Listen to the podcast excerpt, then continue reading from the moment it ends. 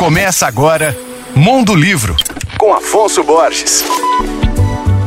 Alô, ouvintes leitores da Alvorada FM. O assunto de hoje é o livro de estreia do dentista e coronel aposentado Aloísio Júnior, intitulado O Menino que Dormia de Chuteiras. Nele, o autor apresenta em crônicas repletas de ternura e bom humor suas memórias de infância e juventude através dos esportes. Os textos trazem referências nostálgicas a atletas que fizeram história nas últimas décadas do século XX, como o paulista João do Pulo, tetracampeão pan-americano no salto triplo, a ginasta romena Nádia Comaneci, que surpreendeu a todos nos Jogos Olímpicos de Montreal em 76, ou ainda ícones do futebol brasileiro, como Pelé e Reinaldo. Nascido em BH, Aloysio Júnior é formado em odontologia e exerceu a profissão alternando-se entre o seu consultório e o quadro de oficiais da saúde da Polícia Militar. Recentemente, Aloysio falou sobre seu livro em uma conversa com o escritor Juliano Loureiro no Pode Ler e Escrever. Esse é um podcast de bate-papo descontraído com autores, produtores de conteúdo e outros profissionais do livro. Tá lá no YouTube e no Spotify.